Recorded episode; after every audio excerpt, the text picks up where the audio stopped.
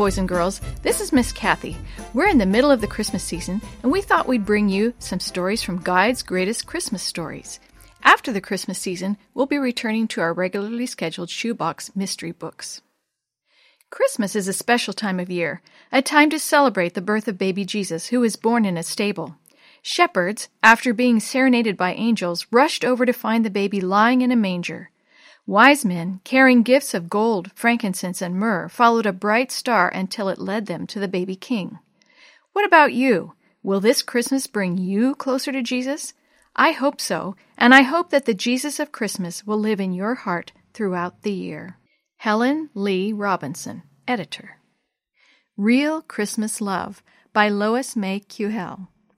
A fine drifting of snow had settled over the walk and shrubs as Jerry Krimmer started toward Mr. Synoct's small grocery store. It would be nice to have snow for Christmas. There wouldn't be much else. Mother's wages barely covered the expenses of their home, food, and clothing, but they were more fortunate than many families in this part of the city. Some of the children at Jerry's school had almost nothing to bring for their lunches. Mother had promised there would be a special Christmas dinner. And there will be something in your stocking, she had promised her son. Jerry smiled, for he also knew there would be the toy from the party at the fire station. Each year, the firemen gave a party for the children of the neighborhood. There would be a bag of candy and a toy under the tall Christmas tree. The little grocery store was warm after the wind that had brought the powdery snow, and Mr. Sinacht always had a smile and a happy greeting. That's all the things your mother asked for, Mr. Sinacht said with his German accent. He put the few items from Jerry's list into a brown bag. You are a fine boy, Jerry. I have a little surprise for you. The man's face crinkled into folds of merriment as he reached into the candy case. His hand popped something into Jerry's bag of groceries. Jerry knew that when he reached home he would find a piece of wrapped candy at the bottom of the bag. As he walked home from the market, he looked up at the big tenement building. He smiled and waved. Little Leanne Hauer sat at the second floor window as she often did when he came from school or the grocery store. Leanne waved at him, but she didn't smile. Not once had Jerry ever seen her smile. Leanne was six and she was crippled. Even when the weather was good, she couldn't go out to play with the other children. Last spring, her family had moved here from Texas. Her father was out of work because he was ill most of the time. A sad look replaced Jerry's smile. The Hauer family had even less than they did. The fine snow had melted, but more had come to take its place before the afternoon of Christmas Eve arrived. Jerry walked quickly toward the fire station and the Christmas party. As he passed the dingy tenement building, he looked up. But this time Leanne wasn't at the window. She wouldn't be able to go to the party as the other children could. Though Jerry was early, some of the children had arrived ahead of him. The tree was even taller and more glittery than Jerry had thought it would be.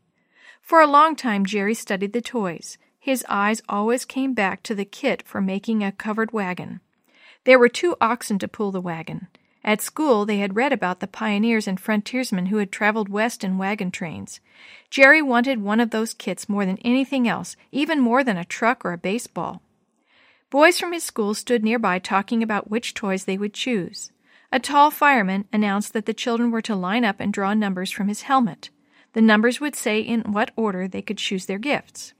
One by one, the children stepped forward to choose. Two of the wagon kits were gone. Jerry held his breath. What if all the wagon kits were chosen before his turn came? Then it was Jerry's turn, and he stepped forward, relieved that two of the wagon kits remained. He began to reach for one of them, but his hand stopped. Beside the kit was a pretty little doll dressed in a white ruffled dress. Leanne's sadness filled Jerry's mind. Something as pretty as that doll would surely bring a smile to her face. Jerry closed his eyes and paused. He swallowed hard. Don't take all day, the boy behind him snapped. We want to choose too. Jerry closed his eyes again, shutting out the wagon kit. The boy nudged him hard. Come on, choose. Jerry reached for the doll. He heard a gasp of surprise from one of the boys. Then someone giggled. Hey, look what Jerry chose a doll! One of the guys laughed. Some of those who had already chosen crowded around Jerry. Isn't that cute? Someone taunted. A doll for little Jerry. Jerry clutched the doll tightly, trying to push away from the crowd, but they wouldn't let him through. For a moment, he wanted to turn and put the doll back under the tree, but suddenly he didn't care about their teasing, not nearly as much as he cared about Leanne having something for Christmas. At last the boys allowed him to leave, though their jeers and laughter followed him out the door. Jerry heard footsteps behind him. It was Ken, a quiet boy who lived a few blocks from Jerry. I'd like to walk part way with you, Ken said. Jerry nodded. I, I know the doll is a gift for someone, Ken said shyly. Quickly, Jerry told him about Leanne. I guess she's almost forgotten how to smile, he ended. Ken paused only a moment before passing his bag of candy to Jerry. Here, take this to her. And Jerry, whenever you want to, you can come over and play with my covered wagon kit. We'll share it. Jerry grinned at his new friend, and Ken turned to go home.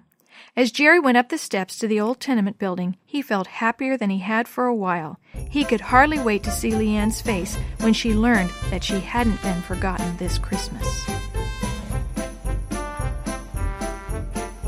The story you have heard today is from Guide's Greatest Christmas Stories, a compilation from various writers for Guide magazine, edited by Helen Lee Robinson and used with permission from the Pacific Press Publishing Association. As our special gift to you, we will be sharing one of these stories every day between now and Christmas. If you're interested in any other books published by the Seventh day Adventist Church, please visit AdventistBookCenter.com or call 1 800 765 6955. This podcast is a production of the Carolina Conference of the Seventh day Adventist Church.